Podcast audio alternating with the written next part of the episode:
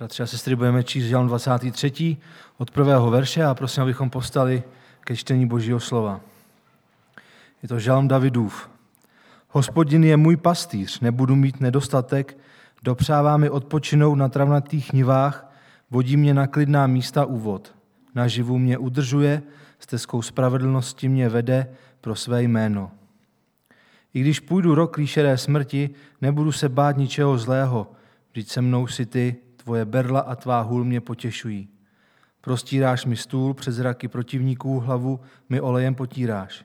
Kalich mi po okraj plníš. Ano, dobrota a milosrdenství provázet mě budou všemi dny mého žití.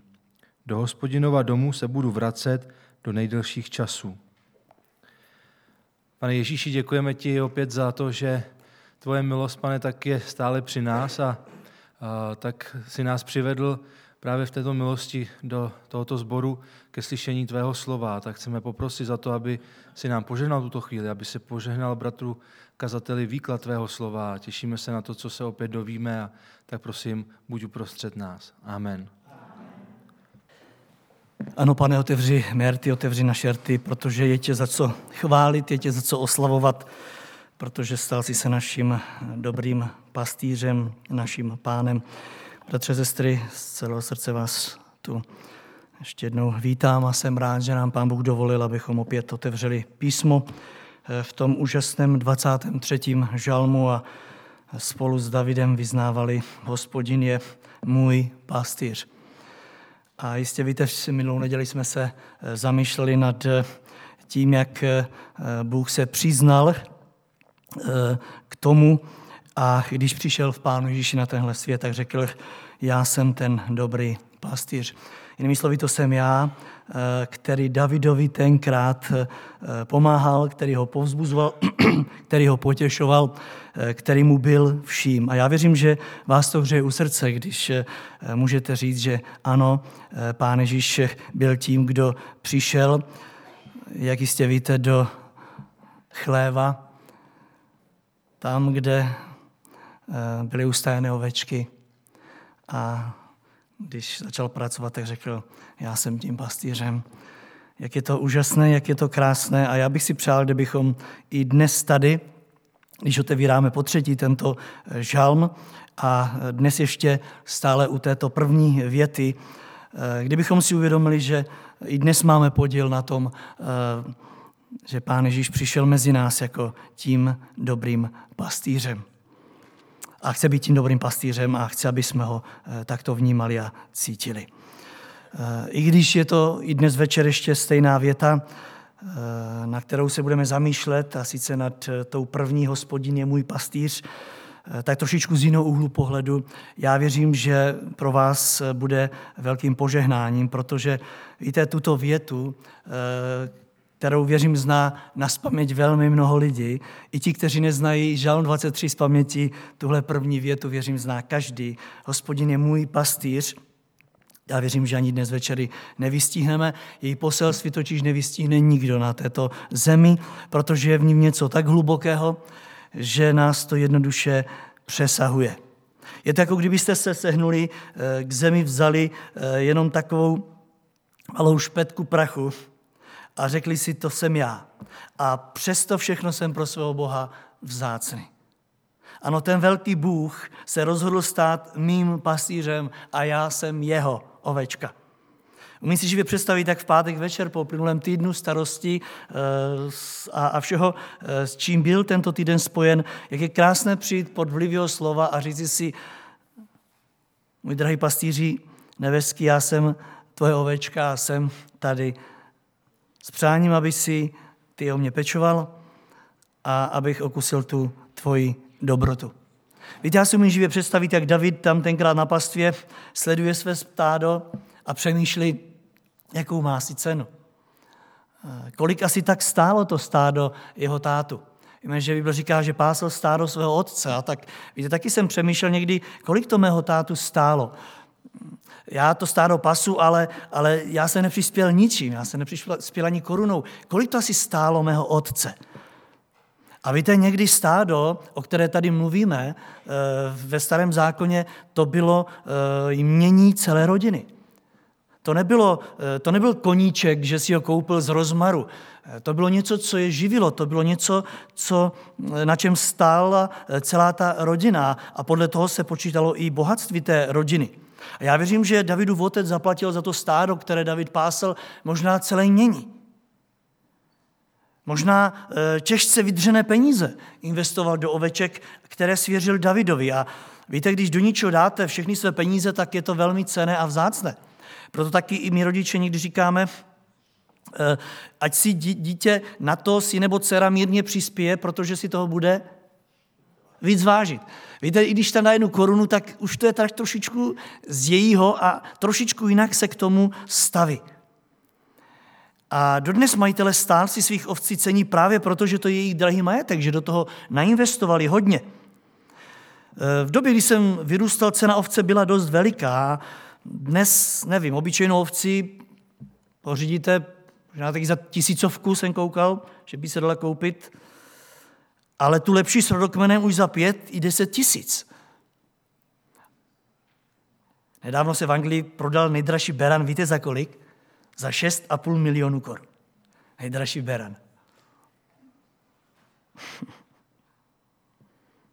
Řekněte, nebuďte berany, beranem, když je to tak vzácné, že? Drahé. Co to ale je, vezmeme-li cenu, kterou jsme my jako ovečky pro našeho pastýře? Kolik on za nás zaplatil? Kolik jsem já stal svého pána? Víte, mozek člověka tohle není schopen pochopit a právě z tohoto důvodu bych dnes velmi rád, kdybychom prožili čas nad tímto žalmem. S tímto vědomím, že Ježíš Kristus nás, své ovečky, investoval do nás strašně moc. Ano, právě tohle uvědomění nám může otevřít oči, abychom spatřili toho dobrého pastýře právě v roli toho, který investoval, aby si byl jeho. Moc investoval. Víte, my někdy tak dokážeme i pohrdnout jeden druhým. Křesťan křesťanem. Když zpíváme v jedné písni nikým nepohrdej, žádným nepohrdej, máme, máme tu tendenci někdy pohrdnout jedním dru, jeden druhým. Ale my si musíme uvědomit, že každý, koho Kristus přivedl do stáda, tak ho zaplatil za něj velmi velkou cenu. Proto seš mu velmi drahý a proto jsem mu velmi drahý. Proto bychom si měli jeden na druhého dávat velký pozor, jak sobě přistupujeme, protože jsme vykoupeni obrovskou cenou. A kdo jiný by se o tebe a o mě lépe postaral než ten, kdo investoval? Kdo víc si toho váží, než právě on? Ano, ten, pro kterého seš tak drahý a cenný, a na druhou stranu ten, který tě tak moc dobře zná. Víte, vždyť je to on, kdo nás tvořil, kdo zná každou naši starost a každou naši potřebu. Žel většina lidí se zdráhá uznat tuto prostou skutečnost, že patří stvořiteli. Víte, lidé v dnešní době, pokud si to všímáte kolem sebe, vynakládají velmi mnoho úsilí právě proto, aby popřeli ten vztah. Svět kolem nás investuje velmi mnoho do toho, aby si zachoval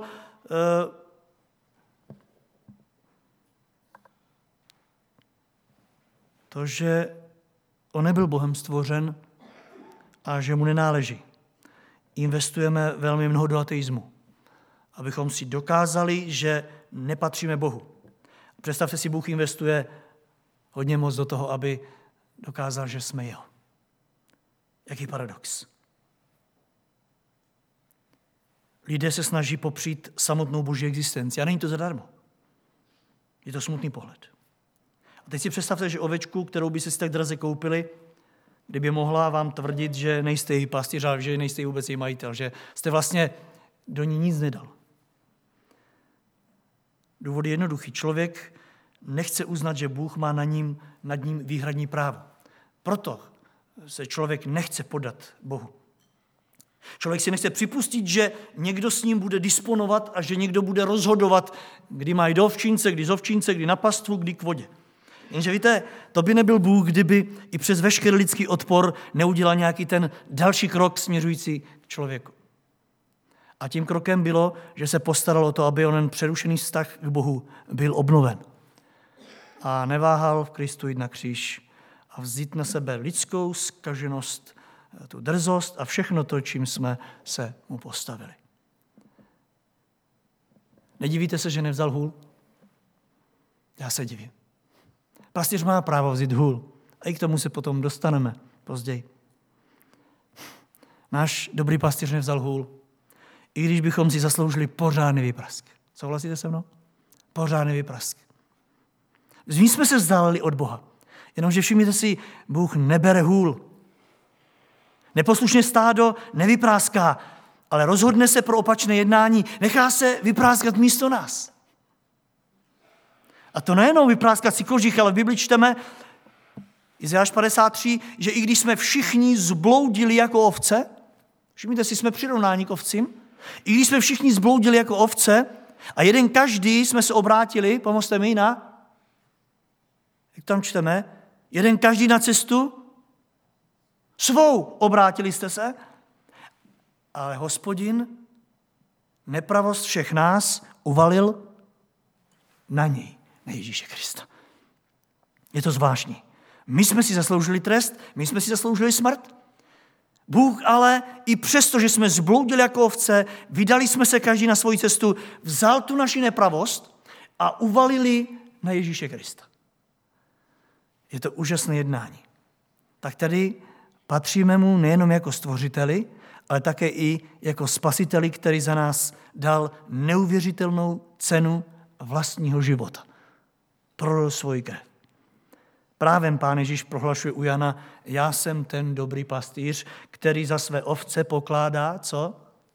Svoji duši. Ne svoji brašnu, ne svoje peníze, dávám z sebe. A protože jsme tak draze koupení, tak písmo říká v první Korintským šest dvacet, že už nepatříme sobě.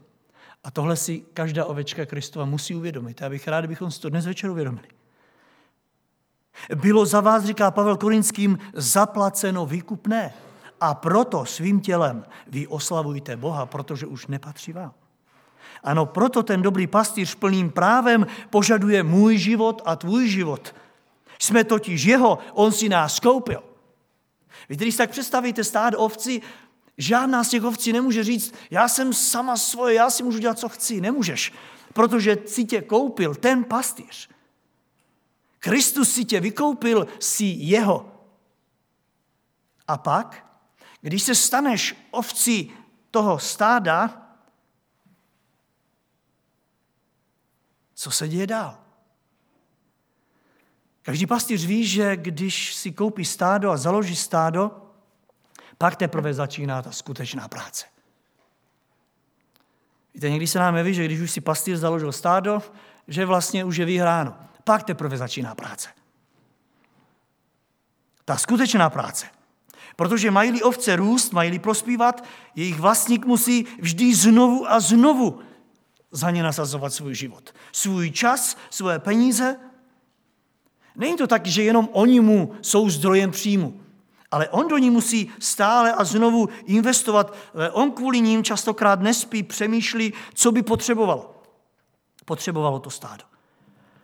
Víte, víte, zní to jistě pro nás moderní lidi z paneláku zvláštně, ale ono to skutečně tak je. Ovce se totiž o sebe neumí postarat. Neumí. Ovce totiž víc než jiná zvířata potřebují ustavičný dozor, úzkostlivou péči.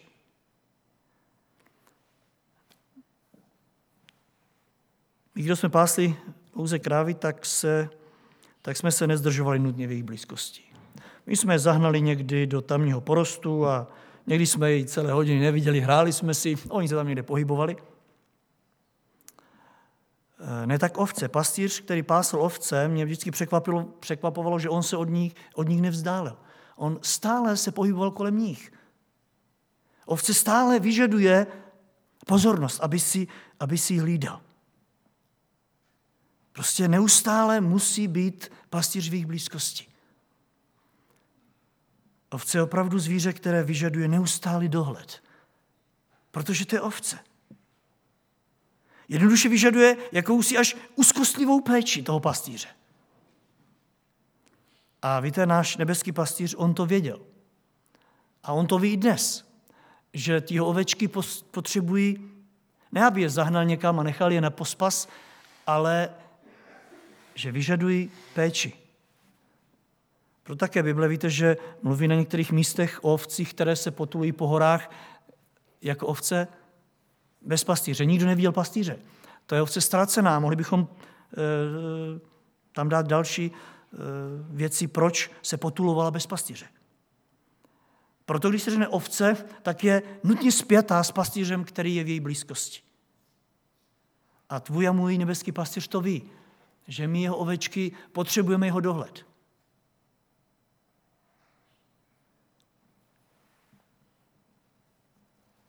Věřím, že ne náhodou nás křesťany nazval Pán Ježíš svými ovcemi. I když na jednom místě v písmu je řečeno, že ten a onem byl jak umíněná kráva, sem tam je to spojeno s nějakým jiným zvířetem, ale křesťany Pán Ježíš nazval svými ovečkami a sebe naším pastýřem. Věřím, že to je účelné, že to má svůj smysl. My se totiž opravdu v mnohem ohledu právě ovcím podobáme. V mnohem ohledu. Já vám poukážu jenom na několik vlastností ovcí, která je podobná mně. A možná se tam najdete taky. Za prvé je to masovost. Ovce moc neřeší to a ono, anebo tam a onam. Když jde tam jedna, tak tam jdou všichni. Většinou se tak stává. Jde tam jedna ovečka, všichni jdou za ní. Já si vzpomínám na vyprávění mého táty. Když byl na vojně, tak říkal, že byl svědkem toho, jak jedna ovce se rozhodla přejít trať ve chvíli, když právě projíždí rychlík. Pastýř pás na jedné straně, jednu nenapadlo nic jiného, než přeběhnout trať ve chvíli, kdy přijížděl vlak. A co myslíte, že udělalo celé stádo? Vydalo se za ní. A jestli si umíte představit ta jatka, táta vyprávěl, že ovce lezly už nejenom před vlak, ale pod vlak, který jel. Jako kdyby byli slepé. Nejinak i my, křesťané, jednoduše se necháme též strhnout proudem. Vidíme to nebo slyšíme ono a velmi rychle nás to může strhnout. Když tam a on jde jeden nebo jedna, nebo když ten a onen řekl to či ono, nebo když ten a onen vlastní to a ono, velmi rychle máme tendenci se přidat. Máme k tomu blízko. Druhá vlastnost, která nám je podobná, je lekavost. Víte, ovci stačí vyplašit a pak se dějí věci. Nevím, jestli jste někdy viděli vylekanou ovci, ale ona utíká bez rozmyslu a neví vůbec kam. Prostě kam se jí zamane, ona se vyleká a utíká. A dokonce se nedívá ani, co je před ní. Hlavně, že běží. A pak padá na různá e, místa. A mohli bychom pokračovat přes svéhlavost, hloupost, různé zlé zlozvyky, k tomu se ještě pak dostaneme a tak dále a tak dále. Víte, to jsou doslova nepřehlednutelné vlastnosti, které nám, křesťanům, jsou podobné. A já znovu připomínám, náš pastýř to věděl. A náš pastýř nebeský to ví. On ví, k čemu jsme náchylní. A představte si, přesto to s námi nevzdal, přesto to s námi nevzdává ani dnes. A víte proč? Protože se nenechal odradit tvým, tvými a mými špatnými vlastnostmi. On si nás vykoupil a Bible říká, že si nás dokonce i podle jména povolal. první Korintským jedna devět. Věrný je Bůh, který vás povolal do společenství se svým synem, naším Pánem Ježíšem Kristem. Věrný je Bůh, který vás povolal. A Efesským jedna osm. Abychom osvíceným vnitřním zrakem viděli, k jaké naději vás povolal a jak bohaté a slavné je vaše dědictví v jeho svatém lidu. Vnímejte v tom stádu. A do třetice první Korintským sedm dvacet. Nikdo ať neopouští postavení, v němž ho Bůh povolal. Vnímejte opět do toho stáda. Proč? Protože nás učinil svým vlastnictvím, o které se věrně stará, které je zaplaceno jeho svatou krvi. A víte, to je další důvod, proč bychom si toho měli vážit a cenit. Vedle toho, že za nás zaplatil tu obrovskou cenu, tak za nás bez přestání nasazuje svůj život. Možná byste se divili, kolik toho Pán nasadil dnes pro každého z nás, abychom tady mohli být. Abychom tady byli jako ti, kteří mu zůstali věrní. Vůbec netušíme, kolik nepřítel ďábel si dnes dělal záluz, kolikrát a na kterých místech, kde si sliboval, že nás strhne tam a onde. Jenomže víte, že náš pastýř se za nás stále přimlouvá. Ústavičně nás svým svatým duchem obklopuje a každou, v každou chvíli nás zahrnuje svoji láskyplnou péč. dvacátý třetí žalm bychom bez nadsázky mohli nazvat Davidův chvalospěv za boží péč. Ovečka opěvuje svého pastýře. Celý žalm totiž popisuje, jak je Bůh dobrý, jak je pastýř dobrý, jak se namáhá a stará o blaho svých ovcí. A není divu, že žalmista je hrdý na to, že smí takovému pastýři patřit, že smí být součástí jeho stáda. Já bych si moc přál, kdyby i tento žal nás i v tomto dnes vedl, abychom si uvědomili, do jaké míry jsme vděční, že patříme do Kristova stáda. Do jaké míry jsme vděční za to, že nejsme ovcemi, které pobíhají tam někde po horách, ale že jsme v péči pastýře, který právě ve svém lidu, v církvi, uskutečnil tento svůj úžasný požehnaný závěr, záměr. Vždyť to vůbec nemusel dělat. Vůbec. Ale on to udělal. On to udělal pro tebe a udělal to pro mě.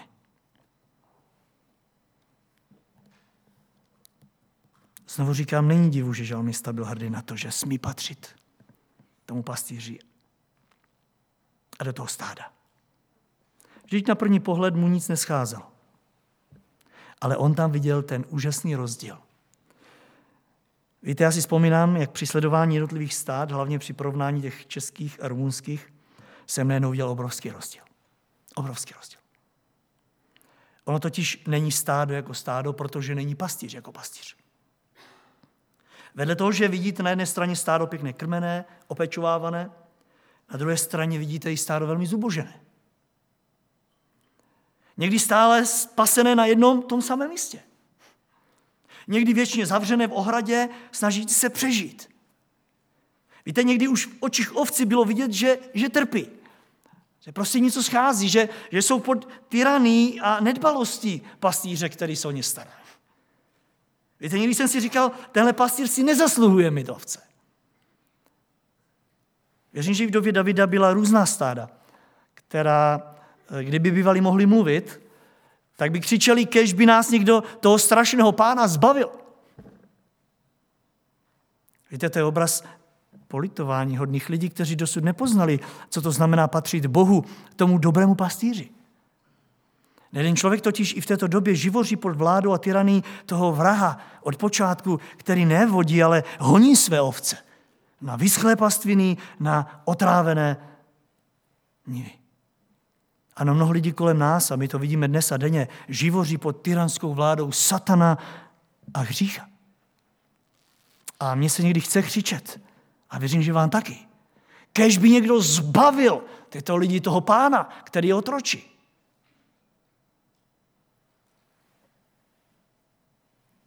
Vždyť pochopte sami, až nepochopitelné, jak oni lidé, podobně jako ti ovce ve stádu nezodpovědného pastýře, který se tomu nebouří.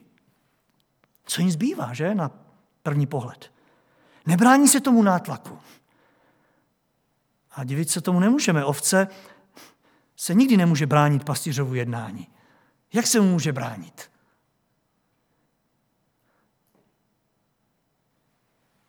Ona poslušně jde tam, kam ji pastýř vede.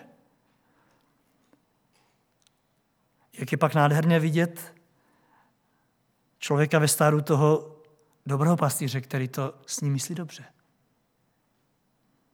Jak je pak vidět křesťana v božím lidu pod vlivem božího slova. Jak je nádherné vidět křesťana ve stádu toho, kdo nás vysvobodil z oné tyranie, ze které bychom se nikdy sami nevymanili. Nikdy. Smutné ale je, že mnozí se tomu vysvobození dosud brání. Dobrý pastýř stále volá a mnozí se tomu brání. Dokonce najdete ti, kteří, se, kteří vám budou tvrdit, že u toho starého, zlého a tyranského pastýře se mají dobře. Dokonce se tam některé užívají. Říkají, že to je k jejich dobru. A diví se, že my jsme se nechali zavřít do té obory s názvem církev. Najdete lidi, kteří říkají, ty seš v církvi, ty seš křesťan. Když tam ti vymijou mozek, to je obora, ze které není úniku. Zatímco oni si myslí, že mají svobodu, že, že jsou na dobrých pastvinách. Pravda, ale víte, je taková, že ti, kdo nejsou ve stádu, toho, ve stádu dobrého pastýře, jsou natlačeni u toho drátěného plotu oddělujícího ty travnaté pozemky, pozemky našeho Pána od těch jejich a hladově cívějí na blaho Kristovců. Žel, že to nevnímají, že to, že to je před nimi častokrát skryto. Nepřítelem ďáblem. Už chápete Davida, on viděl v naprostém jasu tu výsadu být ve stádu dobrého pastýře a starostlivého pastýře. A ještě něco. On si vychutnával tu vlasteneckou výsadu. Jistě si tady jste si všimli, že David v tomhle žalmu píše, Hospodin je, jak to říká, můj pastýř. Představte si, má kolem sebe stádo, představuje se být jednou ovcí ve stádu. Ale neříká, Hospodin je náš pastýř. Ale on si říká pro sebe, Hospodin je můj, můj. I tedy řeknete, že to je vaše, že to je tvoje, tak to je něco zcela osobního. To je něco zcela osobního. Já a můj Bůh. Vzpomínáte na Tomáše, učeníka, když přijde a Pán mu připraven splnit přání, ať si sáhne na probodené ruce, všude učedníci kolem a Tomáš se pojednou odstne na místě, kde nevidí nikoho a říká, můj Pán, můj Bůh, můj. Možná Petr říká, počkej Tomáše, já jsem kdo? Já jsem co tady? To nevím, co jsi v tuhle chvíli, ale to je můj Bůh. Můj Bůh. To je osobní vztah se svým Bohem. A to i ve chvíli, kdy jsi součástí obrovského stáda. To se mi líbí na mém Pánu. Ano, jsme tady všichni, patříme do toho stáda, ale já mohu říct, to je můj Pán. To je můj Bůh. Pro svého Boha jsem jediný a jsi jediná a jsi jediný. Víte, když Pán Ježíš prohlašuje v písmu, že je tím dobrým pastýřem, pak to znamená, že plný porozumění nejenom pro stádo jako takové, ale i pro starosti a potřeby každého jednotlivce. Proto v Bibli nacházíme, že Bůh je Bohem zástupů, ale také i Bohem jednotlivců. A nejenom porozumění v otázce teorie, nýbrž i otázce praxe. Víte, on, ten dobrý pastýř, s velkou námahou a krajní obětavostí se nevěnoval jenom stádu jako takovému. Ale on tu ovci vyhledal, ošetřil a když bylo potřeba, přinesl zpátky. Stačí se podat jeho vedení a důvěřovat mu. Pak člověk zakusí ten neobyčejný důvěrný vztah, o kterém tady David mluví. Víte, tohle se nedá nastudovat, tohle se nedá načíst. Tohle se, bratře a sestro, tohle se musí prožít. Ten vztah, ten se musí prožít. Je to vztah mezi dobrým pastýřem a milovanou ovcí. Hospodin je můj.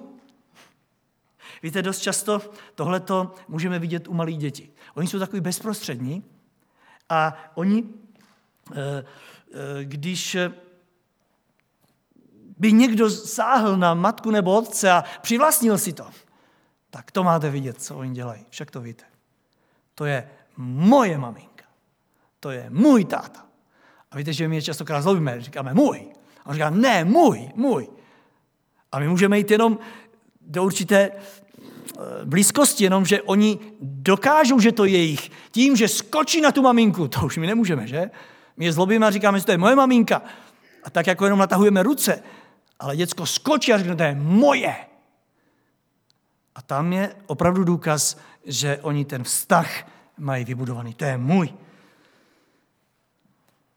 Nebo vidíte, jak vytrhnou hračku z ruky druhého děcka ze slovy, to je moje. To je moje. Dávají jasně najevo, že to jsou oni, kdo mají právo na tu hračku, protože to je jejich hračka. Tak nejednou náš dobrý pastýř nás doslova vyrve z chřtánu nepřítele, který si na nás dělá nárok a říká, to je můj syn, to je moje dcera, já jsem za ní zaplatil. A že tu důvěrnou chvíli náš Pán zná, přece víme, vzpomínáte si na den jeho křtu, jak zněl onen hlas z nebe, když Pán Ježíš vychází z Jordánu, tak se otevřou nebesa a tam je slyšet, to je můj milovaný syn, můj. Já bych si přál, kdybychom po dnešku přesně takto viděli sebe v náručí toho dobrého pastýře, jako jeho vlastnictví.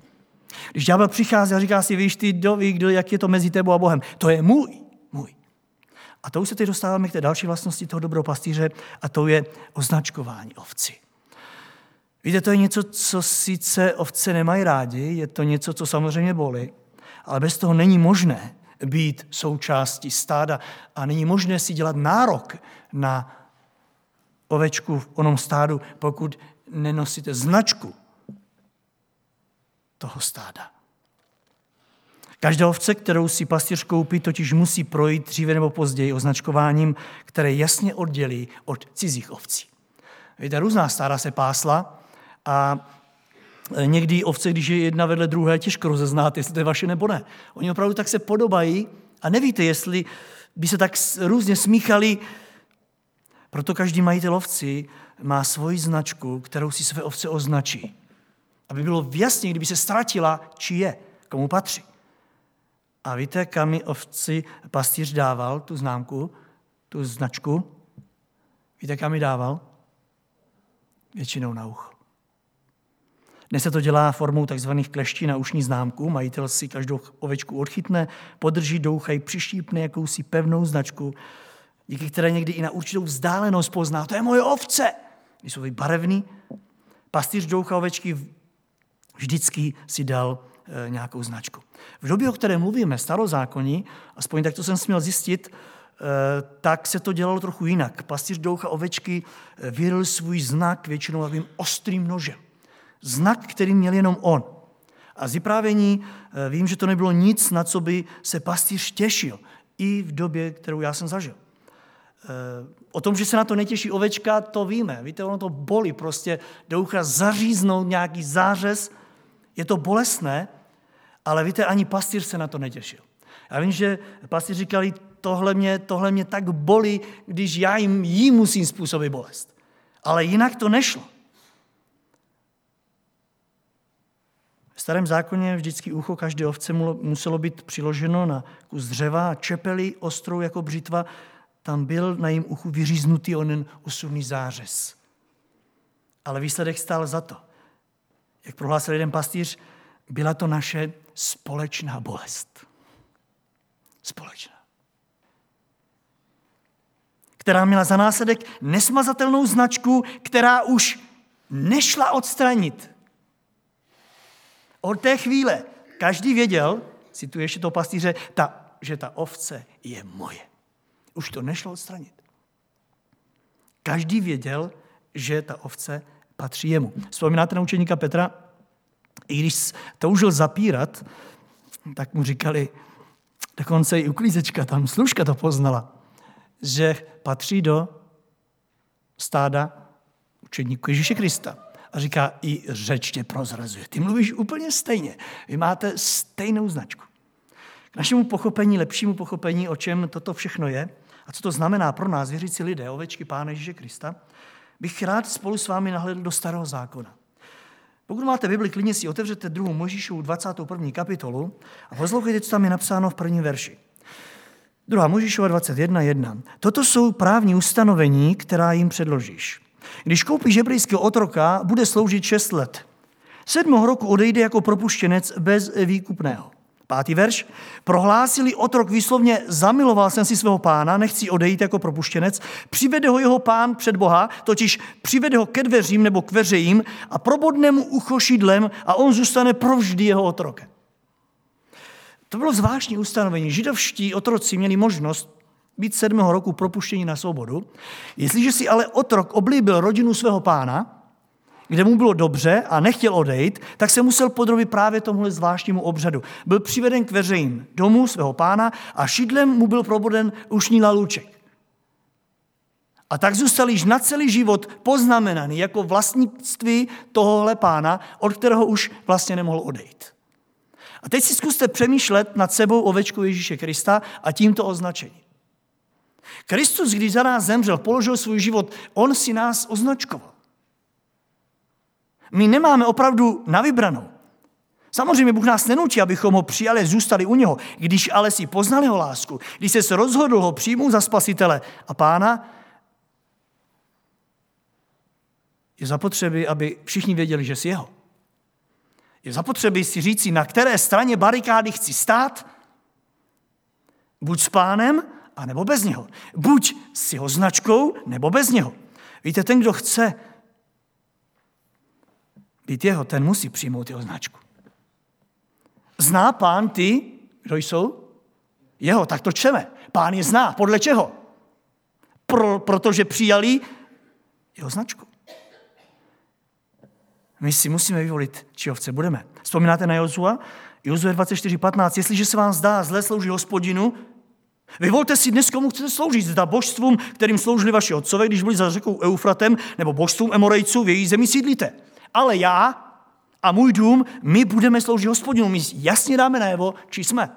Víte, žijeme v době, kdy uh, někteří křesťané by rádi žili tak, jakoby, tak, tak nějak, aby bylo vidět, že jsou křesťané, ale Pán chce, aby bylo vidět, jestli jsi jeho, anebo nejsi jeho. Jestli jsi ve stádu, nebo nejsi ve stádu.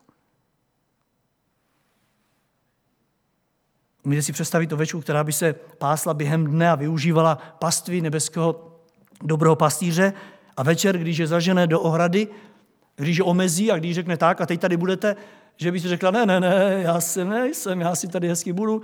Přežila by noc, možná jednu, přežila by druhou.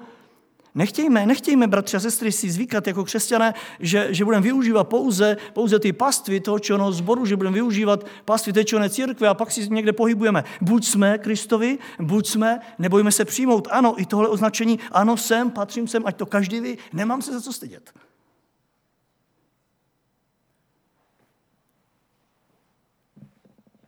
Ten, kdo uzná, že Pán Ježíš má absolutní právo vlastnit a disponovat jim, ten bude ochotnou ochotem přijmout jeho znamení. Víme, že znamení Pána Ježíše, znamení kříže. Pán Ježíš řekl, ten, kdo chce jít za mnou, ten, kdo chce být můj, ten, ať vezme kříž a dodal, kdo nenese svého kříže a nenásleduje mě, ten mě není hoden. Lukáš čtrnáct dvacet sedm. Kdo se ale nikdy neoddal vědomě božímu vedení a ochraně, ten nemá právo prohlašovat, Hospodin je můj pastýř. Ne, ne? On totiž, ono totiž jen pouhá slova nikomu nezajistili a nezajistí účast na všem tom dobrém, co jsou účastní křížem označené ovce božího stáda. Na to nesmíte nikdy zapomenout. Kdo se nechce vzdát svého vlastního života, svého pohodlí v tom, či onom, nemůže mít účast na pastýřské péči Ježíše Krista. A tak i musíme v této době volit. Buď patříme Ježíši, neseme jeho znamení, se všemi jeho důsledky, nebo ho neneseme. A tudíž mu nepatříme. A v závěru chci říct, že dalším znamením je pro nás Duch svatý. Efeským čtyři třicet říká, nezarmucujte svatého Ducha Božího, jehož pečeť nesete prodem vykoupení. Mohli bychom říct, jehož značku. Jste označkováni i Bohem Duchem svatým. A tak se musíme ptát, máme tuto pečeť? Nechali jsme si už to pomyslné ucho propíchnout? Ano, necháváme si je propichovat pro jiné, jiné zábavy, ale pro toto jsme si už nechali to pomyslné ucho duchovní propichnout. Ježíš varoval, že přijde den, kdy mnozí budou říkat, parafrázují, Pane, ve tvém jménu jsme činili velkolepé činy. My jsme byli opravdu velcí křesťané. Z jeho úst ale uslyší, mým vlastnictvím jste nikdy nebyli. Byli jste, něco jste byli, ale moji značku jste nenesli. Můj kříž jste nevzali. Kež nás to vede, bratři a sestry, k vystřízlivění i z tohoto nejednou uspávacího tónu žalmu. Víte, někdo si říká, mně se tak dobře usíná u tohoto žalmu, to je tak krásný. Ale jak vidíte, nevždy se uspávací tón. Když dovolím, aby Duch Boží nás uvedl někdy do hloubky a konfrontoval nás častokrát s tím snem, do kterého by nás ďábel rád uvedl. Jak vidíte, jde i v této první větě o něco víc, než jenom, že Bůh se stará o nás. Ale jde v tom i o to, že my jsme jeho, z čehož vyplývá všechno to, o čem jsme mluvili, a nejenom to. Věřím, že Duch Boží ještě půjde dál a rozvede nám to i možná večer, až budeme usínat, anebo v noci, až se probudíme a nebudeme moci spát. Ať Pán Ježíš je oslaven i z této malé touhy toho, co před nás dnes postavil.